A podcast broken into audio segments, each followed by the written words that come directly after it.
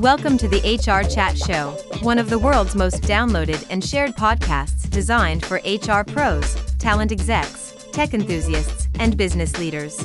For hundreds more episodes and what's new in the world of work, subscribe to the show, follow us on social media, and visit hrgazette.com. Welcome to another episode of the HR Chat Show. I'm your host today, Bill Banham. And in this episode, we're going to ask why do organizations need an offshore strategy to support their recruitment needs? Listen to as we consider how businesses can maintain their company culture when working with outsourced employees. My guest on this episode is Kal Kukadia, Chief Recruitment Officer over at CloudStaff, a seasoned strategist in talent development and recruitment. Kal has been tasked with establishing CloudStaff's talent operations in the Philippines, India, and Colombia to support global client expansion. He believes a customer and candidate centric approach supported by good tech offers the best chances to find the right staff for any client needs. I'd agree with that. And with over 20 years of experience, Kal has an exceptional track record of leading strategic large scale recruitment programs for rapidly growing organizations. Kal is highly respected within the industry and regularly spends his time mentoring and coaching rising stars. Hey, Kal, it's great to have you on the HR Chat Show today. Hey, Bill, it's great to be here. Thanks for having me. I should just add, listeners, before we hit the record button today, Kal and I are having a nice chit chat. He seems like a lovely bloke. I'm looking forward to getting to know him a little bit more. Um, Kal, why don't you start by helping me with that, by uh, introducing yourself, telling our listeners a little bit more about yourself beyond my introduction there, and of course, talking a bit about the mission of CloudStaff. Sure, sure. Thanks, Bill. Um, well, you, you, summarised it quite well. Um, I have been in talent acquisitions for over 20 years. Uh, not something I really like sharing, but that has brought me a wealth of experience from all sorts of perspectives of talent acquisitions. Um, I'm absolutely passionate about being able to work with uh, people who are looking to advance their careers. Um, I am passionate about having teams who are empathetic, compassionate, and understand the responsibility they have in a position of a talent acquisition specialist we are often career coaches, we're agony aunts and uncles, we're therapists, we're consultants, but we're there mainly to help people move on to their next stage of their career. Um, and, you know, I've, I've been very fortunate. I've worked for some fantastic organizations, FTSE 100s to small, medium uh, organizations, family run. And the experiences I've gained from that, they all come back to the same thing, which is people if you like working with people, if you enjoy working with people and you get something out of that, then recruitment is certainly one of those roles that will satisfy that. And of course, depending on what sort of talent acquisitions or recruitment you do, it can be a very lucrative career as well. Thanks for tuning in to the HR Chat podcast.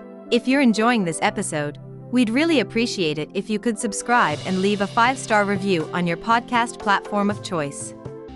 And now, back to the conversation. Why do you think organizations need an offshore strategy, Kal, to support their recruitment needs? Well, yeah, the, the biggest reason would be to be able to cast your net wider in finding the right talent. Um, the opportunities now to be able to acquire talent globally, depending on what organization you partner with, has become a lot more simpler. Certainly with CloudStaff, it's very simple. Um, the talent pool is shrinking. Skills are becoming quite obscure in certain areas. And there also is the, the pandemic that we had. And, and let's not forget that has changed people's mindsets. It's caused a great res- resignation in, in the US, in Europe. Um, it's hard to find good people at the right right price point as well. Uh, finding that right skill in order for your business to continue to be operational is absolutely key today, given all of the concerns that corporate, small, large, uh, and medium organizations have. So, being able to have that at least as a thought within your organization to be able to find skills that you might not necessarily be able to find onshore, it, it to me would be um, something that you would have to consider to make your to make your long term strategy robust. You know, you need to be able to find talent in order for your business to grow, and if you can't find that, then it hinders your growth. Okay, Kal, listen, I'd like to think of myself as a citizen of the world, and I am all about um, uh, espousing the virtues of a wider talent pool. I believe that one of the big lessons from the pandemic, as, as you alluded to a moment ago, uh, was that it showed us that it doesn't necessarily need, you know, matter where you are if you can do the job, because the technology can hopefully allow us to collaborate these days. I mean, it depends on the job, of course, um, but uh, certainly it opened up a lot of companies' eyes, a lot of employers' eyes about what was possible. In your opinion, how has offshoring and outsourcing supported communities in developing countries, and and what makes some countries attractive for outsourced employees? Sure. Let me just add on to that last question, Bill. When we talk about outsourcing and, and offshoring as part of your strategy, let's be clear, we're not talking about replacing your existing staff. We're talking about complementing your existing staff with talent that is hard to find in country. And so when we talk about the next question that you come to in terms of building a culture, uh, making sure that people are feeling integrated, Cloudstaff has a, a clear recipe that for success in this. We have built a culture uh, within Cloudstaff that allows our customers and the employee fully integrate.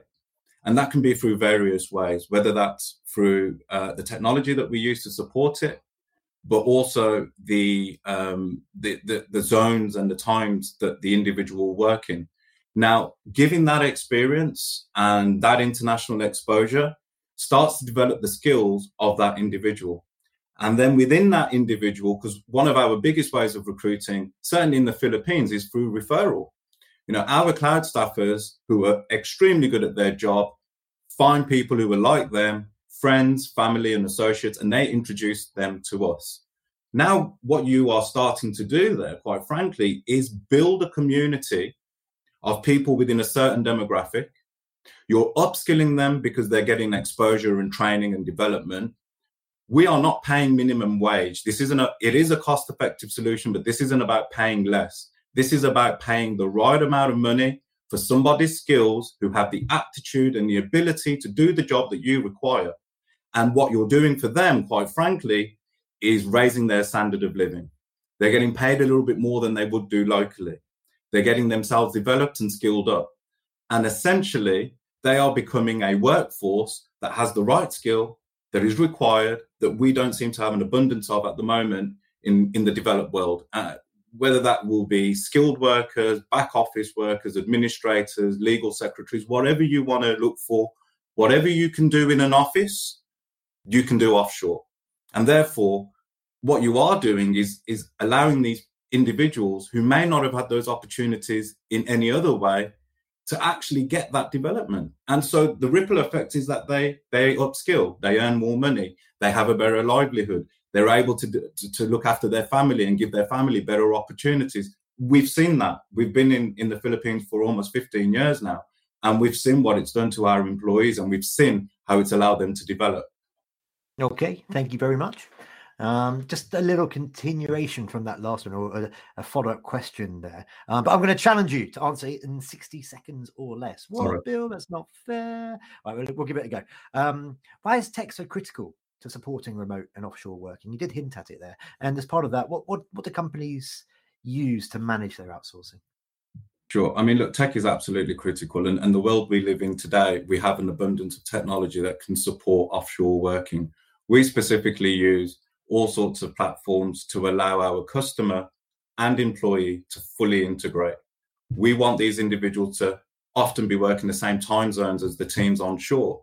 And so being able to not just monitor, but be able to assess the work that gets done, be able to check in, check out, using video to have conferences live with the existing team on shore. Um, and then obviously the security. You know, one of the things that people worried about was, well, how secure is an offshore worker? Uh, with our technology, we're using all sorts of things as you would expect: the two-case verification, anti antivirus detection, firewalls. The list goes on tech is really important just as long as you utilize it correctly. Uh, and you know, our uh, CEO Lloyd Ernst, he's a big tech guy and it's it's one of his fortes. And so we naturally have adopted technology to support our service. Genos North America is a global team of changemakers using emotional intelligence to enhance how we connect, communicate, and collaborate at work. And we are proud to support this episode of the HR Chat podcast. Transforming essential people skills at work makes a difference to people's relationships outside of the workplace. Using our tools, people become better parents, partners, siblings, and friends. That's why we call our work game changing for business and life changing for people. Learn more at genosnorthamerica.com. I didn't think you were going to make it there, Kal, but I think you did. I think that was 60 seconds. Good work.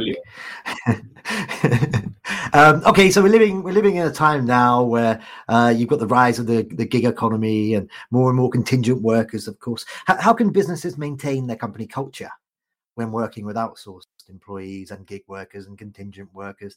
I mean, in the old days, in the in the old days, Kal, uh, yeah, folks would all be in, in, the office. They'd be in one locale, or maybe in a few different offices, but yeah, maybe they'd get together uh, on a periodical basis. Um, these days, people may never meet. You know that they're going to be disparate. They're going to be all over the place. How on earth is it possible? How on earth? Oh, excuse the pun. Uh, how on earth is it possible uh, to maintain a company culture in that situation? Sure. I mean, I think we're very good at doing this. Adopting a company culture isn't necessarily creating the wheel again. A lot of our customers, in fact, all of our customers already have a or some type of um, company culture.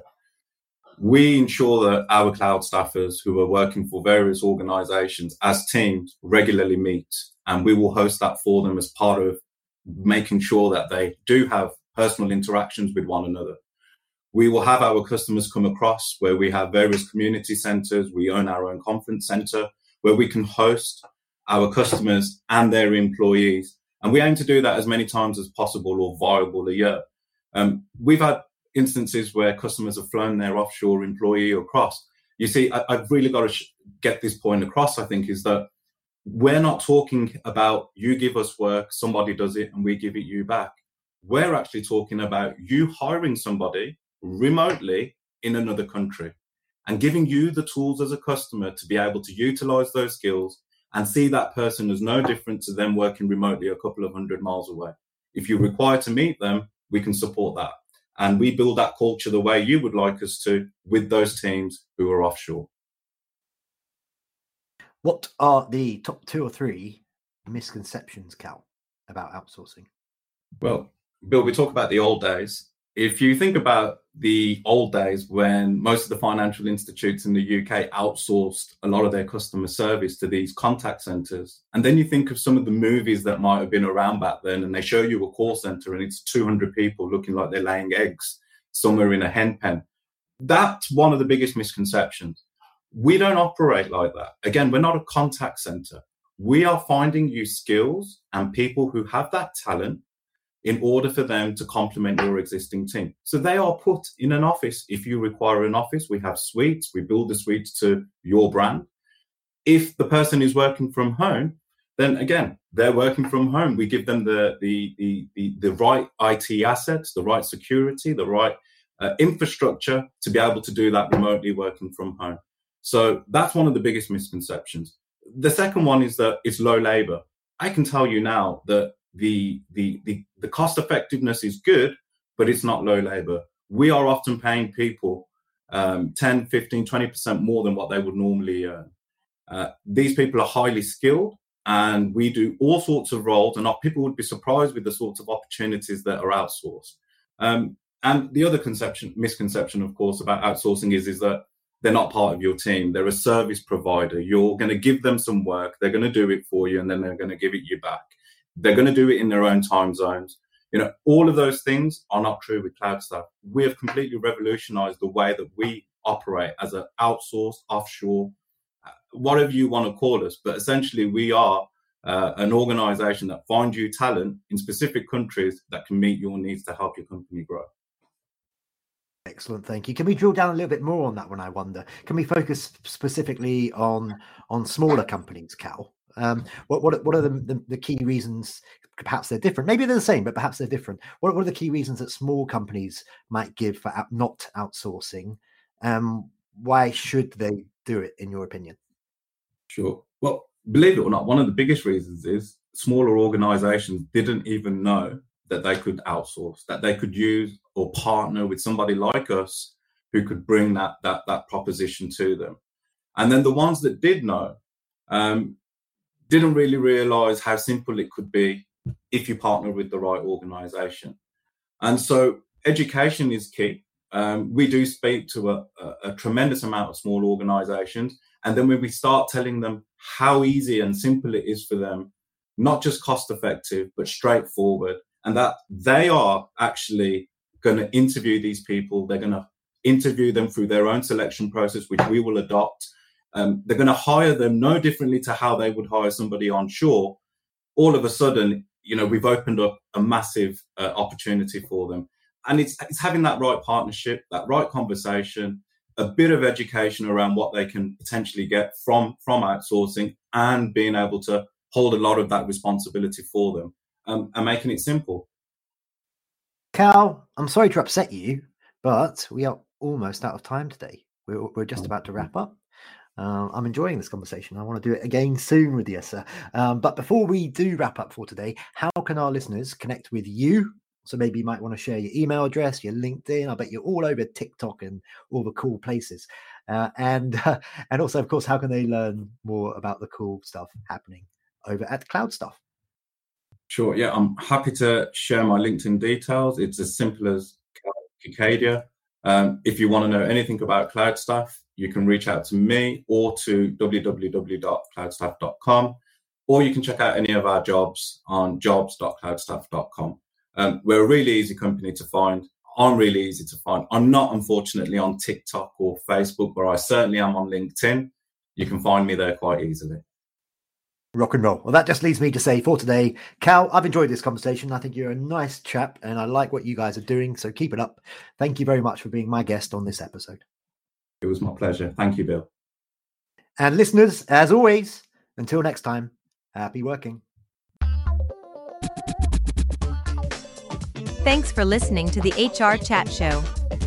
If you enjoyed this episode, why not subscribe and listen to some of the hundreds of episodes published by HR Gazette?